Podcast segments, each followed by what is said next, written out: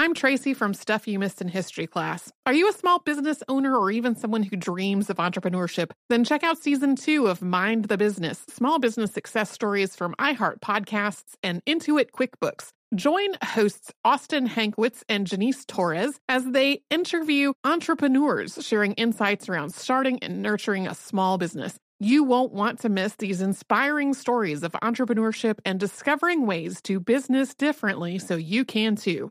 Planning your next trip? Choice Hotels family of 22 brands has over 7,400 locations and the perfect hotel for any traveler you want to be. Like a Cambria hotel serving up locally inspired craft cocktails for all my folks who maybe want to meet up and talk about Mad Royals. Check into a Radisson hotel with flexible workspaces for you strivers who listen during business travel. Or a Comfort hotel with free hot breakfast, family friendly pools, and big spacious rooms for the parents who listen with their kids and need a little retreat. What are you waiting for? Join Choice Privileges and start earning points toward your next stay. Find a stay for any you when you book direct at choicehotels.com, where travels come true. What does every grocery store aisle now have in common? Products that come in paper packaging. And not just the obvious ones like cereal boxes and juice cartons. From beauty products to boxed water, there are more opportunities to go papertarian than ever before. So why should you? Because paper comes from a renewable resource and can be recycled up to seven times. Simply put, it's the smart choice for the environment. And it turns out the easiest choice for you. Learn more at howlifeunfolds.com slash papertarian. When you think about the future, what kind of technology do you envision? Whatever the future holds, artificial intelligence will undoubtedly be at the heart of it all. Join Graham Class as he hosts season two of Technically Speaking, an Intel podcast, and hear from the minds transforming healthcare, retail, entertainment, personal computing, and more with the help of AI. Tune in every other Tuesday and explore the latest technology that's changing our world today and creating a more accessible tomorrow. Listen to Technically Speaking, an Intel podcast on the iHeartRadio app, Apple Podcasts, or wherever you get your podcasts. Welcome to Stuff You Missed in History class from HowStuffWorks.com.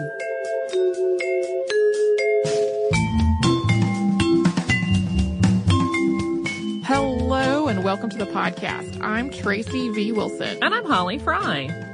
Even if you are not a fan of Regency fiction, you're probably familiar with this whole idea of a woman who is in search of a husband either because her family doesn't have any money or because the money they do have is all settled on a male relative, leaving nothing for the family's women.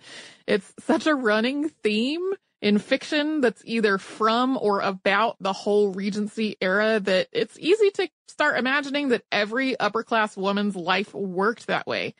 So today we're going to talk about a woman whose life defied that whole convention. Her name was Anne Lister, and she was not looking for a husband at all.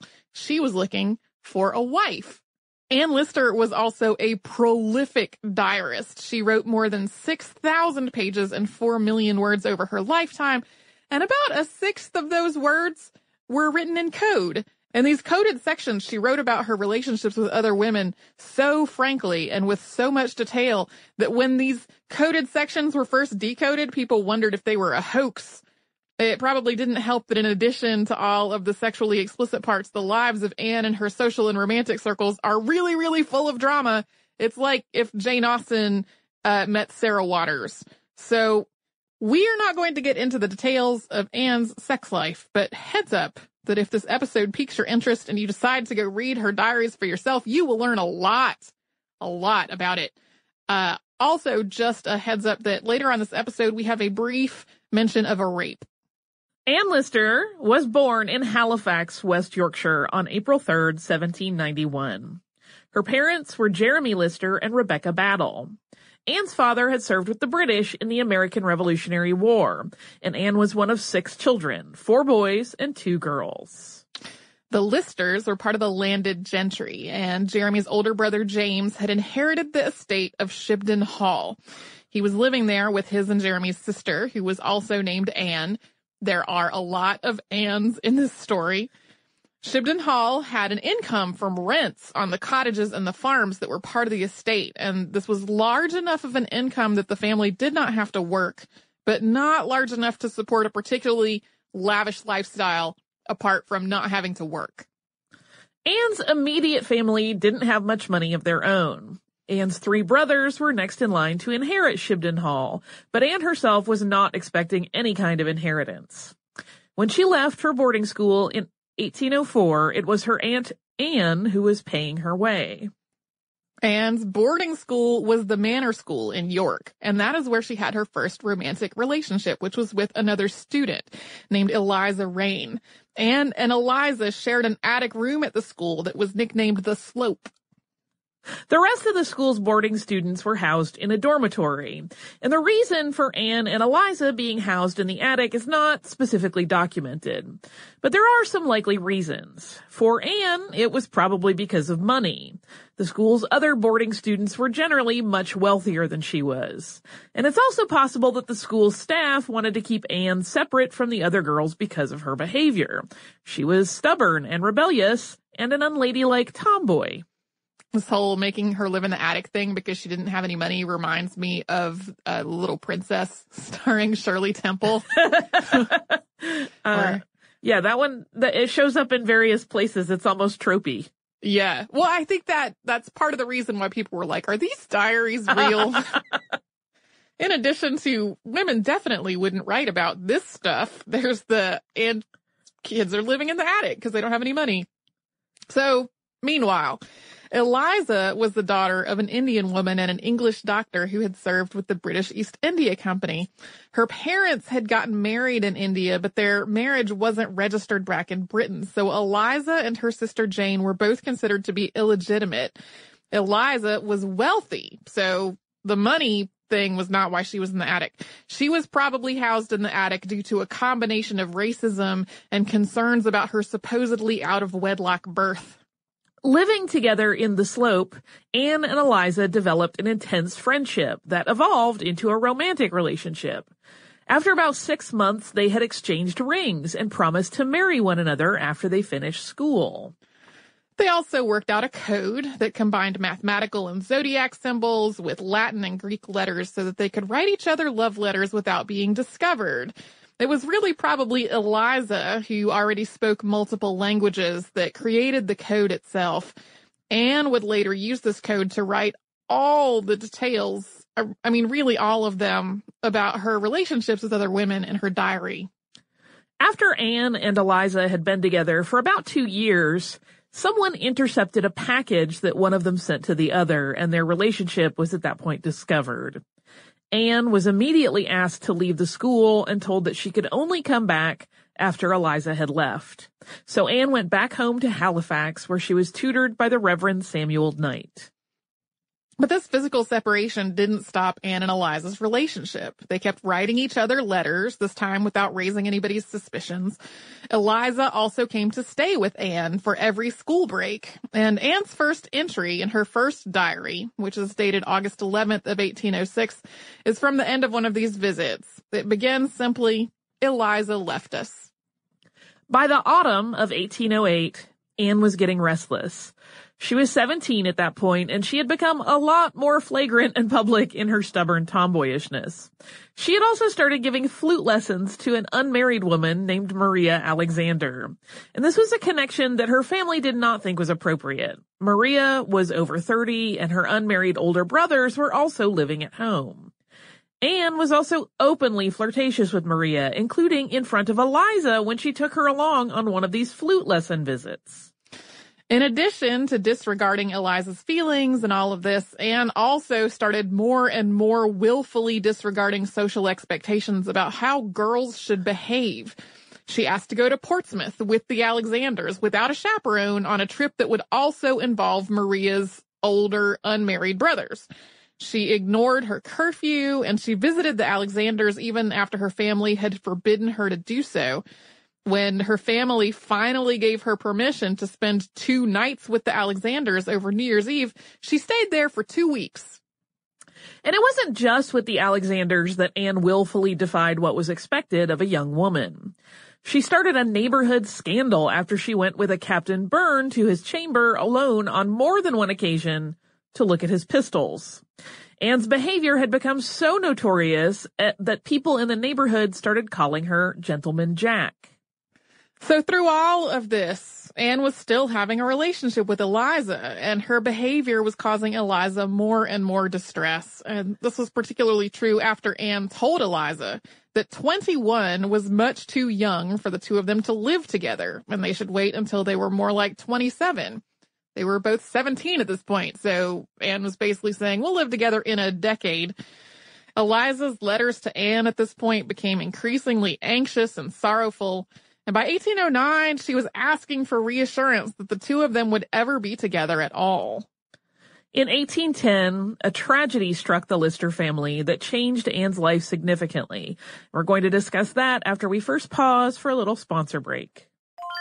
I'm Tracy V. Wilson from Stuff You Missed in History class. Did you know small businesses make up 99.9% of all businesses in the United States? The world is powered by entrepreneurs, and if you're a small business owner or even someone dreaming of starting your own business, then you'll want to check out season two of Mind the Business Small Business Success Stories from Ruby Studio, from iHeartMedia, and Intuit QuickBooks. And every episode, hosts Austin Hankwitz and Janice Torres talk to entrepreneurs about how they've grown from the lessons of launching and nurturing a small business and how they have found success being their own boss. From the excitement of first starting out to finding the right tools and resources to process invoices and payments like QuickBooks Money, you won't want to miss these inspiring stories of entrepreneurship and discovering ways to business differently so you can too. And if you're a small business owner or even someone dreaming of starting your own business, then you'll want to check out season two of Mind the Business Small Business Success Stories from Ruby Studio, from iHeartMedia, and Intuit QuickBooks.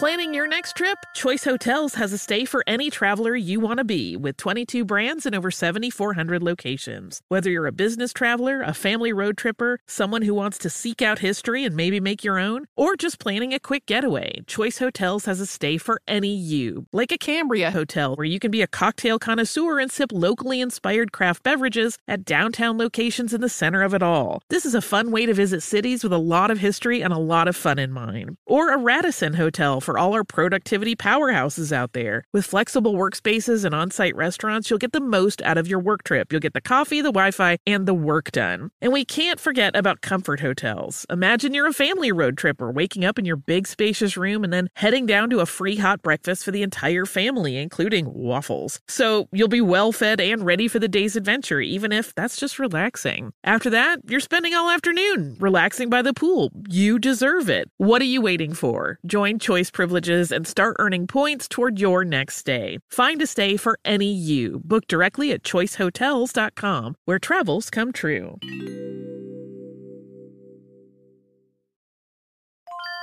Say goodbye to complicated, expensive, and uncertain shipping and say hello to an advantage with USPS Ground Advantage shipping from the United States Postal Service. Every business faces challenges, but shipping shouldn't be one of them. So keep things simple with clear, upfront pricing and no unexpected surcharges for Saturday deliveries, residential deliveries, or fuel. Keep things affordable with some of the lowest prices out there, helping you counter the rising costs of doing business with a budget friendly alternative. And keep things reliable with on time ground shipping, ensuring your shipments get to where they need to go while maintaining your hard earned reputation. USPS Ground Advantage is your ticket to easy, cost effective, and dependable shipping. It's the complete delivery service your business needs to rise above the competition. There's never been a better time to turn shipping to your advantage. Learn how at usps.com slash advantage. USPS Ground Advantage. Simple, affordable, reliable.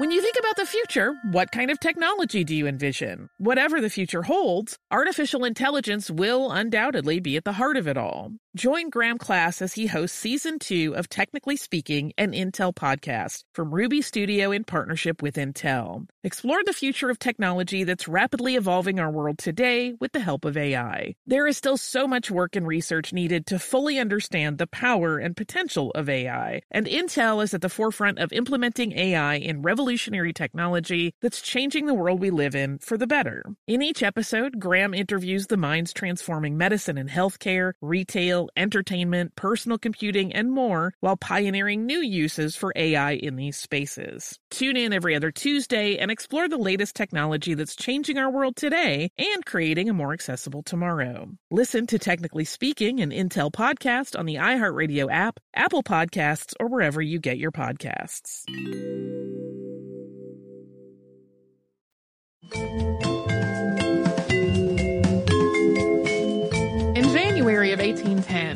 1810, Anne Lister's oldest brother John died during an influenza outbreak. John had been Anne's closest sibling, and they'd already lost two of their other brothers. So instead of being one of six siblings, Anne was now one of three, with only her brother Samuel and her sister Marian still living. John's death meant that Anne was now second in line to inherit Shibden Hall rather than third. She started to consider what it would mean if she inherited the estate and what she would need to be able to do to run it herself.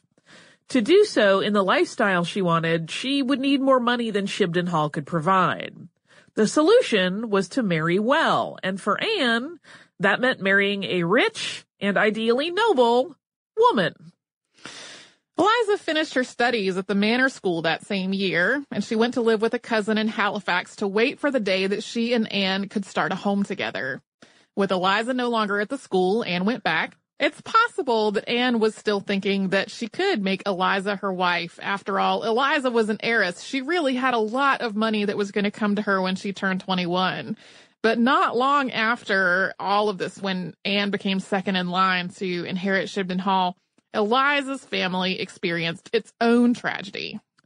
Eliza's sister, Jane, had gotten married to Lieutenant Henry Bolton and moved back to India with him, but he had abandoned her.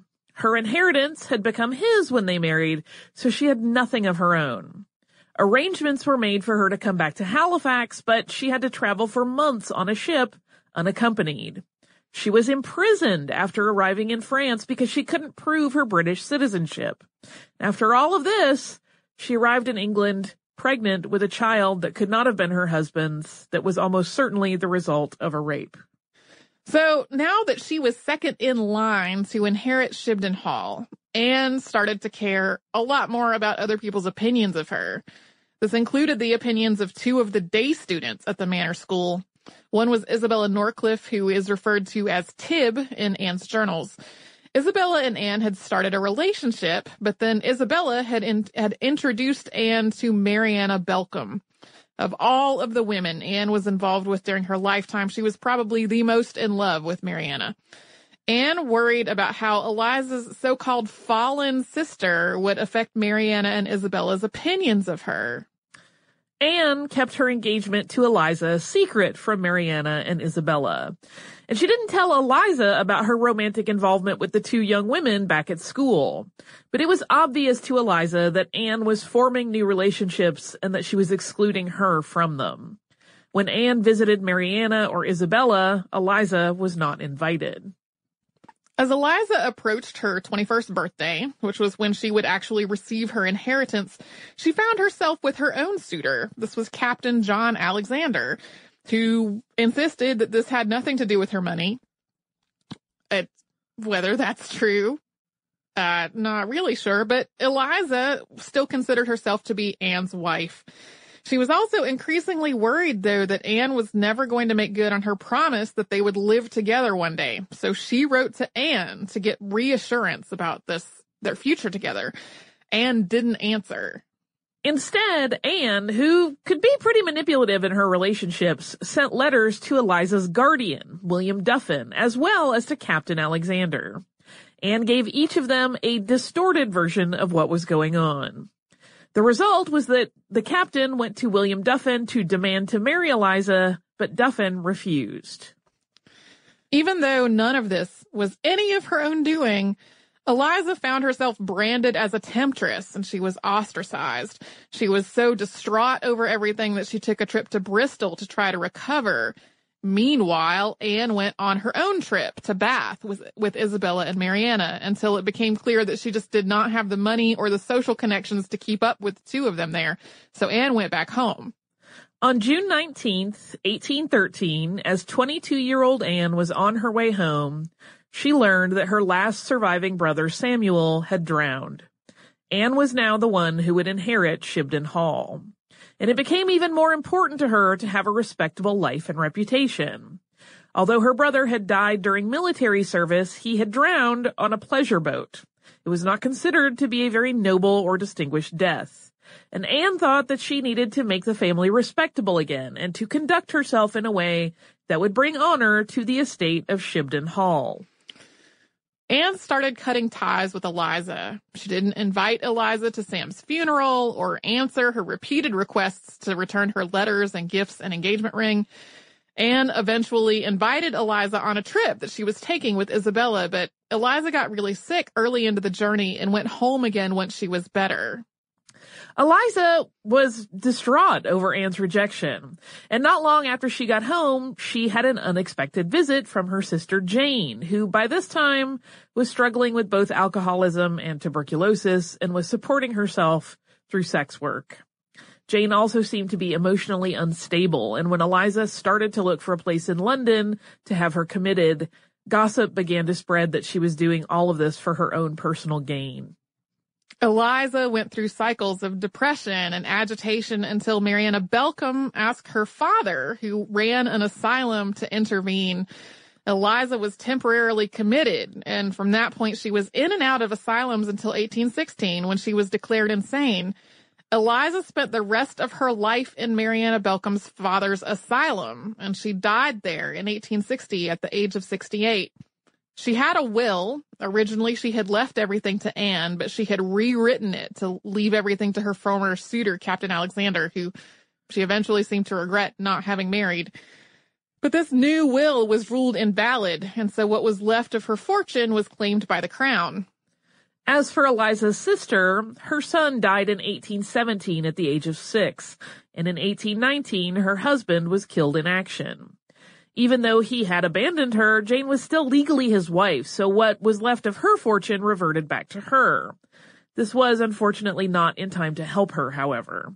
Jane's tuberculosis was quite advanced at that time, and she died in November of 1819, only a few months after her husband's death. As all of this was happening with Eliza being committed, she obviously lived much longer after that, and suffered a rejection of her own. Although she'd never stopped having physical relationships with other women, she was still passionately in love with Mariana Belcombe. She had been making plans for the two of them to have a life together. But in March of 1816, Mariana's family found a suitor for her. They arranged things so that Anne, who was visiting, would be staying with neighbors instead of at their house and then they secreted Mariana away to get married to Charles Lawton. Anne was devastated. She made Mariana promise that they would still live together once Charles died, and since he was 20 years older than Mariana was, she hoped that that was going to happen soon. In the meantime, the two women did not stop seeing each other, and Anne even lived with Mariana and Charles for the first six months of their marriage. When Charles realized that Mariana and Anne were physically involved, he banished Anne from the house, but eventually he did allow the two women to see one another again. This didn't work out so well for Anne, though. Later on in her life, she contracted a sexually transmitted infection from Mariana and then passed it on to at least one other partner. She eventually went to Paris to try to seek medical treatment for this infection, but there was not really a cure for whatever it was at this point. So she probably carried it for the rest of her life. After all of this drama, Anne's life started to settle down a little. We're going to talk more about that after we have another little sponsor break. I'm Tracy V. Wilson from Stuff You Missed in History class. Did you know small businesses make up 99.9% of all businesses in the United States? The world is powered by entrepreneurs, and if you're a small business owner or even someone dreaming of starting your own business, then you'll want to check out season two of Mind the Business Small Business Success Stories from Ruby Studio, from iHeartMedia, and Intuit QuickBooks. And every episode, hosts Austin Hankwitz and Janice Torres talk to entrepreneurs about how they've grown from the the lessons of launching and nurturing a small business and how they have found success being their own boss. From the excitement of first starting out to finding the right tools and resources to process invoices and payments like QuickBooks Money, you won't want to miss these inspiring stories of entrepreneurship and discovering ways to business differently so you can too. And if you're a small business owner or even someone dreaming of starting your own business, then you'll want to check out season two of Mind the Business Small Business Success Stories from Ruby Studio, from iHeartMedia, and Intuit QuickBooks.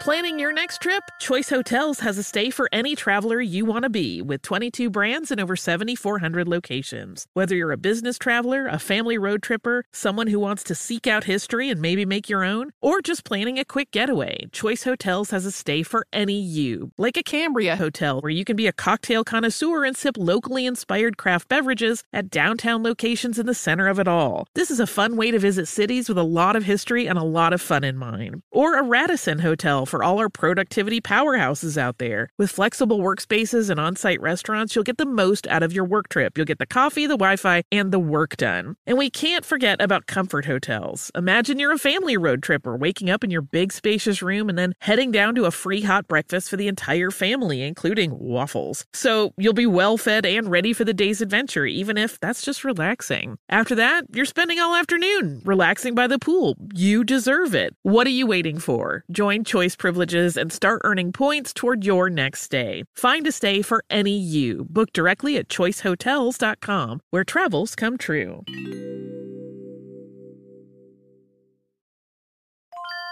Say goodbye to complicated, expensive, and uncertain shipping and say hello to an advantage with USPS Ground Advantage shipping from the United States Postal Service. Every business faces challenges, but shipping shouldn't be one of them. So keep things simple with clear, upfront pricing and no unexpected surcharges for Saturday deliveries, residential deliveries, or fuel. Keep things affordable with some of the lowest prices out there, helping you counter the rising costs of doing business with a budget friendly alternative. And keep things reliable with on time ground shipping, ensuring your shipments get to where they need to go while maintaining your hard earned reputation. USPS Ground Advantage is your ticket to easy, cost effective, and dependable shipping. It's the complete delivery service your business needs to rise above the competition. There's never been a better time to turn shipping to your advantage. Learn how at usps.com slash advantage. USPS Ground Advantage. Simple, affordable, reliable.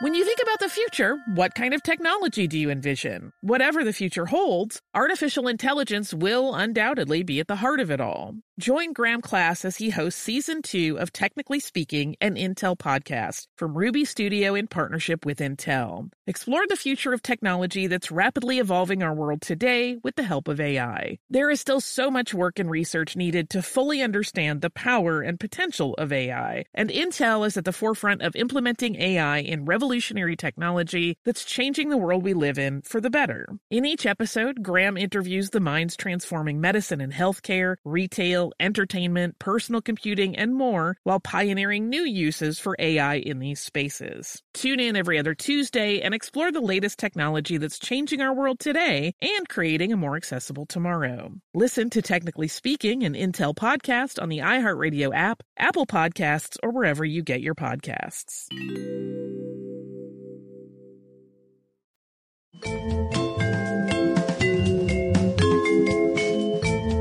Anne Lister never completely forgave herself for betraying Eliza, and she visited her in the asylum from time to time until her death. After her own heartbreak with Mariana, Anne started to take a more practical approach to finding a wife. She started looking for somebody who would have enough money to support the lifestyle that she wanted, but not necessarily someone who provoked that same all-consuming love that she had had for Mariana. She also became more practical in the rest of her affairs. By 1817, she had moved into Shibden Hall with her Aunt Anne and Uncle James, and she wanted to prove to them that she was capable of managing the estate herself. Even though she was the heir, there were other branches of the Lister family, and she wanted to rule out any possibility that the estate would wind up settled on them instead. Anne had been keeping her diaries on a messy collection of paper scraps until this point, but she abandoned that in 1817 and started writing in large bound journals, meticulously dating her entries and recording all of her daily habits. Anne's daily writing included the weather, how she'd slept, what she was learning. She was determined to continue her education, and so she got up at 5 a.m. every day to study, and then she kept records of all of her progress in her diary. She also used these diaries to keep up with what was going on at Shibden Hall and the surrounding neighborhood. She kept track of all her purchases and her interactions with tenants and workers. She made notes about local gossip and quarrels among the gentry. She also noted what was going on in the rest of the world. The same way that Samuel Pepys' diary created an important record of life in London and major world events from 1660 to 1669, Anne Lister's diary really created a record of Halifax and the greater world from 1817 to 1840. She also became a lot more reserved in her behavior and her habits while continuing to defy gender expectations. She dressed in black, which wasn't a color that women typically wore unless they were in mourning but it was a color that men often wore while traveling. Anne was sort of patterning her wardrobe around the idea of a distinguished conservative gentleman traveler. She didn't wear trousers though. These were black dresses that had a somewhat more masculine air. She also made it a point not to gossip about people anymore. So like that business where she was writing misleading letters to people to try to get her way, like that really cut a lot back. I'm so good. I'm so delighted to hear it. Uh, when she was about 26, Anne attracted the attentions of a Mr. Montague, but she did not reciprocate. On January 29, 1821, she wrote in her diary that she had burned all of his farewell verses so that, quote, no trace of any man's admiration may remain. She went on to say, quote, I love and only love the fairer sex, and thus, beloved by them in turn, my heart revolts from any other love than theirs. In July of 1822, Anne and her aunt took a tour of North Wales and they visited past podcast subjects Eleanor Butler and Sarah Ponsonby, the ladies of Llangollen. On the 23rd, she met Sarah Ponsonby at Plas Newydd, which was their home. Eleanor was ill that day and was asleep during Anne's visit. She exchanged some letters with the ladies of Llangollen later on after she returned home. In January of 1826, Anne's uncle James died, and Anne inherited Shibden Hall, under the condition that her Aunt Anne and her father could still live on the property and collect portions of the rent. Aunt Anne continued to manage the domestic world of the household, while Anne was responsible for the day-to-day matters of managing the estate, which she did with the help of a steward for the agricultural work and an agent for the industrial work. She also got to work trying to improve the estate. She had two goals in mind, to provide the family with an ongoing, comfortable income and to situate the estate so that it would be worth more when it was passed on to another heir. Her extensive self-education over the past decade or so really paid off in this. She had developed a working knowledge of science, engineering, and business, as well as the industries that were growing up in the area, including coal, timber, and stone. She also began traveling extensively all over Europe as she continued to look for a suitable wife. She had no trouble finding love interests. When she met someone she thought might return her interest, she would bring up a book or a play that had subtle or overt themes of love between women and see how the other woman responded. And this led to a lot of flings, but not really to any long-term attachment. It was back home in Halifax that Anne Lister finally found a woman to spend the rest of her life with. And that woman was Anne Walker, an heiress who lived on a nearby estate. Her method of finding potential love interests is like the modern equivalent would be walking up to somebody and, and asking them whether they like Tegan and Sara. Like this is sort of the, uh, Regency equivalent of gaydar conversation. In 1832, Anne Lister had started working with an architect named John Harper to try to improve Shibden Hall's architecture and its grounds. She was a really avid walker, so she had added a wilderness garden complete with waterfalls and a small chaumiere, which is a thatch roof hut. And this hut became her retreat while she con- while she courted Anne Walker. Anne Walker, for her part, was wary of Anne Lister. Anne Lister made no secret of the fact that she was interested in Ann Walker's money, and Ann Walker knew Anne Lister was not in love with her.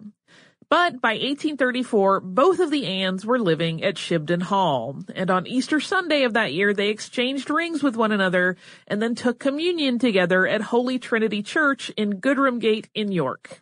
They lived from that point on as a married couple, including renting a pew together in the front row of their parish church. Anne Walker's money funded a lot of the work that Anne Lister was planning at Shibden Hall. Over the next few years, improvements included a Norman tower to house the library, a grand staircase in the entryway, and a set of tunnels so that the household staff could get from place to place without being seen. Anne Lister also decided to try her hand at managing a coal mining operation rather than leasing the rights to someone else and earning money that way. Anne Walker's money funded the sinking of two coal pits on Shibden Hall's property. The two Anns also continued traveling as much as their time and Ann Walker's money allowed. Anne Lister was really the one driving these trips. She had way more wanderlust than Ann Walker did. These weren't laid back pleasure trips either. Their travels were daring and unconventional. Anne Lister was an avid mountaineer and she summited multiple peaks in the Pyrenees. They took horseback journeys into territory that was really more often home to military units than to unescorted ladies. In 1836, Anne Lister's father died. She was at that point 100% in control of Shibden Hall. I think this means that her aunt Anne had also died, but I could not find confirmation of when that happened. In 1837, the two Annes wrote out wills to each other, and each of them left the other one all of her possessions and wealth on the condition that the surviving Anne never married. In 1839, they left on a two-year trip through Scandinavia, the Low Countries, and Russia. The following year, Anne Lister contracted some kind of fever while touring the Caucasus. In her last diary entry dated August 13, 1840, she doesn't mention anything odd about her health. But on September 20th, she died at the age of 49. She had apparently requested to be buried at home in Halifax, so Anne Walker had her body embalmed and accompanied it on a six-month journey home. Anne Lister was finally buried at Halifax Parish Church. Their relationship had not always been particularly happy. Uh, I just, I, I, imagine Anne Walker just kind of gritting her teeth through some of this travel where, when she really wanted to be at home with their nice garden and the waterfall and the library at Shibden Hall. But Anne Lister's death and this long journey home with her body really took a toll on Anne Walker's health. In 1842, her sister and a doctor conspired to have her declared insane and committed to an asylum so that they could take over her fortune, including Shibden Hall. This was temporary in terms of the ownership of Shibden Hall. When Anne Walker died in 1854, the estate reverted back to the Lister family. Anne Lister's diaries stayed in the family library until the late 19th century. John Lister's parents had inherited the estate when he was eight, and he had been publishing transcriptions of the plain language portions of Anne's diaries in the Halifax Guardian. With the help of Arthur Burrell, he cracked the code and discovered what Anne had been writing about all that time.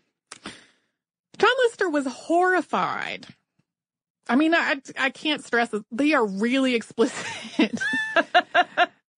uh, and apart from there being really explicit, homosexuality between men was illegal in Britain at the time. And although homosexuality between women wasn't specifically outlawed, it was highly stigmatized. So John Lister thought about burning these diaries when he realized what was in them. Ultimately, I think, fortunately, he locked them away again. It's been speculated that John Lister also had relationships with other men and that this desire to keep the diaries hidden was partly by motivated by self-preservation and basically being afraid of outing himself. Until the mid 20th century, most of the archivists and historians who examined Anne Lister's diaries stayed away from their explicit content in their published work. Dr. Phyllis Ramsden worked with the journals in the 1960s and wound up mostly establishing a chronology and focusing on Anne's travels. A graduate student named Vivian Ingham was part of this work as well and was working on a PhD dissertation, but she died before that work was complete. By the 1980s, at least some of the stigma surrounding lesbian relationships was starting to fade. And in 1988, historian Helena Whitbread published I Know My Own Heart, The Diaries of Anne Lister, 1791 to 1840. This volume included both decoded and transcribed material from the diaries. She published a second collection in 1992. So these two volumes obviously do not cover the entire diary. That is thousands and thousands of pages. But they did make some of the decoded material widely available for the first time. And really, parts of the rest of it as well. Even when she was not writing in code, Anne Lister's handwriting is really hard to read. There are a lot of scans of pages from the diary on the internet. It is very difficult. And on top of the very difficult to read part, she used a lot of, a lot, a lot of made up abbreviations. So it could be hard even when you could read what she was saying to figure out exactly what she was talking about. The thing too to consider, right, when you're looking at someone's diaries, and we've established that she really notated everything, is that a lot of it is probably very boring weather and yeah. and like transaction talk. So that would be why probably most people would not want to read a list of the temperatures in Halifax over the course of several years. Uh, Anne Lister's diaries are one of the longest in the English language, and they demonstrate how she really was ahead of her time.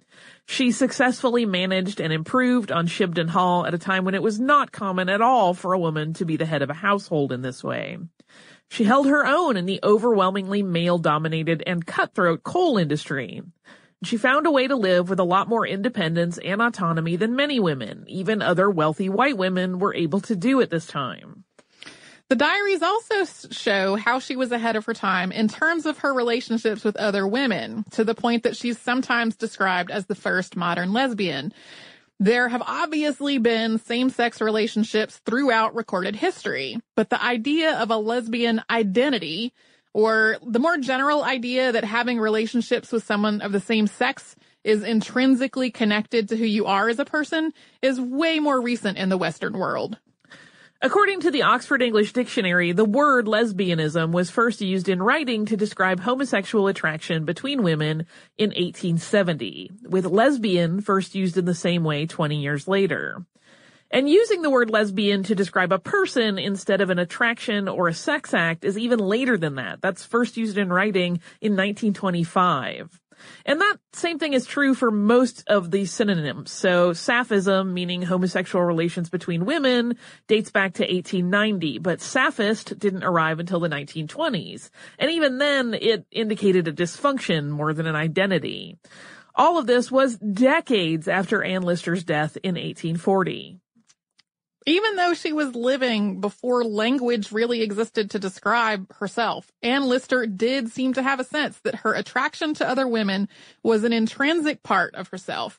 Her diaries document a lot of self-reflection and introspection about why she was attracted to women and what that meant about her. Anne is also completely accepting of who she is in these diaries, although she does document some incidents of being harassed uh, for what she was wearing or how she lived her life. This is really different from a lot of other early lesbian literature. Like if you read The Well of Loneliness, which is generally marked as the first lesbian novel in English, it is tragic and sad and full of just a lot of self-doubt and shame. And there is none of that in Anne Lister's life. Uh, probably because she lived before lesbian was really an identity because like the coalescence of that identity was happening at the same time as a lot of criminalization was happening and stigma. And when those two things like came about in parallel with each other, that meant you can see, uh, its effect on people's, um, like sense of themselves and mental health and all of that in early lesbian literature this sets Anne and her diaries apart from some of the other women that we've talked about on the show, who definitely had long-term and loving relationships with other women, but lived before the idea of a lesbian identity really existed in Western culture. So examples would be the aforementioned ladies of Llangollen and Jane Addams. Yeah, Jane Addams' life overlapped the evolution of a lesbian identity, but this isn't something that she wrote about in any of her surviving journals or papers or anything. So we know a lot less about how she conceived of herself. It's easy to assume what she would have thought about herself, but we also have uh, other examples of people we do know about who lived at a time when an identity was evolving and were like, I don't feel like that word applies to me. Like we saw that with Sylvia Rivera and the word transgender. She was like, I'm not sure that's me. Uh, I have another person on my short list for a future episode, maybe, who was a, a, vaudeville female impersonator that similarly lived at a time when gay became an, a, like more coalesced into an identity for men. and was similarly like, I don't think that's me, even though he exclusively had relationships with other men for his whole life. So anyway, because of all this, in 2011, the United Kingdom formally recognized the historical and cultural value of Anne Lister's diaries, and they were added to the UNESCO Memory of the World Register. Their entry on the UK Memory of the World Register page reads in part, quote, the diaries include a wealth of information about politics, business, estate management, religion, education and reading, science, medicine, travel, and local and national events as this important area of Yorkshire experienced the rapid effects of the Industrial Revolution, seen from the viewpoint of an extremely well-educated and pioneering, should probably say woman here, but there seems to be a word missing. It is her comprehensive and painfully honest account of lesbian life and reflections on her nature, however, which have made these diaries unique. They have shaped and continue to shape the direction of UK gender studies and women's history her story reminds me a lot of the same exact kinds of um, squabbles and petty backbiting that I lived through in middle school, but with much higher stakes. We were we were not having people confined to asylums in middle school when we were sending snipey, backbitey, mean girl letters to each other. Yeah, I think where I I have a moment where I turn on Anne Lister is the letter where she kind of contrives some some poor things to happen to Eliza by sort of betraying her and making stuff up. Yeah, she That's could be really like, manipulative mm, for sure. Yeah. I also have some listener mail. I'm so delighted. Can you share it? I sure can. This email comes from Liz and it follows our Unearthed in 2017 episodes and the part where we mentioned a privy at Paul Revere House. Uh, and she writes, uh, the real version of events is actually cooler, in my opinion, than the story the media picked up and misreported. This is another correction about that. The privy we found actually dates to the 17th century, at least a hundred years prior to Paul Revere's residence at 19 North Square in Boston's North End. It's also associated not with the building Paul Revere inhabited, but the neighboring house, now called the Pierce Hitchborn House. The City of Boston Archaeology Program was originally contacted about doing an archaeological assessment of the side yard next to the house, as they will be doing some construction in future years. We initially were just looking to see what was down there, expecting to find only 18th century deposits associated with Paul Revere's cousin, Nathaniel Hitchborn, who occupied the house from 1781 and later 19th century deposits from its later owners. Imagine our surprise when we found the first intact 17th century deposit in Boston, uh, found for several decades, because Boston has such a long occupation and therefore an equally long history of construction. It is not very common to find undisturbed 17th century sites. Every time a building is renovated, a trench is dug, a privy moved, etc., there's disturbance in earlier deposits, usually resulting in mixed fills that can't really tell us too much definitive information about the people who lived there. So any intact 17th century deposit in Boston is a reason for excitement. This particular site may be associated with Moses Pierce, a glazier who bought the original house, and may also be associated with John Jeffs, who built the Paul Revere house in 1680. Um, she sent some pictures uh, from the dig. So basically, the thing that we described as the privy at the Paul Revere house uh, is not actually at the Paul Revere's house. The Paul Revere's house is older than Paul Revere uh, living in the area, and also explains why uh, I didn't find any of this when I was doing that episode. So the way that our unearthed episodes work is that I keep up with news about um, all kinds of unearthed things throughout the year. And then when I can't find, uh, when there's not a lot of uh, clear information or a link to an original paper in the original news reporting, I try to find other stuff. But when I tried to find other stuff about the Paul Revere privy, I was searching for Paul Revere privy, which is not whose privy it was. So I basically found a whole bunch of inaccurate news articles all confirming this idea that it was the Paul Revere privy and saying nothing else substantive about it. So thank you, Liz, for uh, sending us all kinds of information and pictures about that. If you would like to write to us about this or any other podcast, we're at historypodcast at howstuffworks.com. We're also on Facebook at facebook.com slash History. We're on Twitter at History. Our Pinterest and our Instagram names, Missed History, all those places. Our website is missedinhistory.com where you can find show notes, about all the episodes that Holly and I have done together, and you will find an archive of every episode we have ever done. Uh, so you can do all that and so much more at our website, which is missedinhistory.com.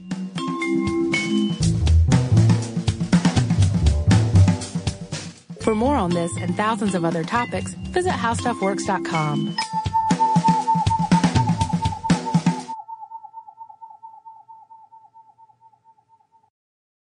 This is Malcolm Gladwell from Revisionist History. eBay Motors is here for the ride. With some elbow grease, fresh installs, and a whole lot of love, you transformed 100,000 miles and a body full of rust into a drive that's all your own. Brake kits, LED headlights, whatever you need, eBay Motors has it. And with eBay Guaranteed Fit, it's guaranteed to fit your ride the first time, every time, or your money back. Plus, at these prices, you're burning rubber, not cash. Keep your ride or die alive at ebaymotors.com. Eligible items only, exclusions apply. The wait is almost over. Get ready for the 2024 NFL season as the full schedule is announced. Every rivalry, every rematch, every rookie debut, every game revealed. The 2024 NFL schedule release, presented by Verizon, coming in May. Live on NFL Network, ESPN2, and streaming on NFL Plus. Terms and conditions apply to NFL Plus. Visit NFL.com slash schedule release to learn more.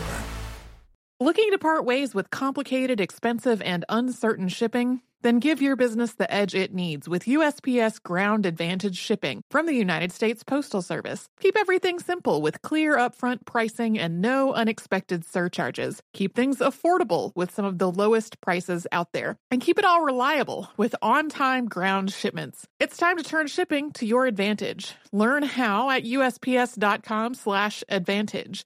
USPS Ground Advantage. Simple, affordable, reliable. Xumo Play is your destination for endless entertainment. With a diverse lineup of 350 plus live channels, movies, and full TV series, you'll easily find something to watch right away. And the best part? It's all free. Love music? Get lost in the 90s with iHeart 90s, dance away with hip hop beats, and more on the iHeartRadio music channels. No logins, no signups, no accounts, no hassle. So what are you waiting for? Start streaming at play.xumo.com or download from the app and Google Play stores today. All you can stream with Xumo Play.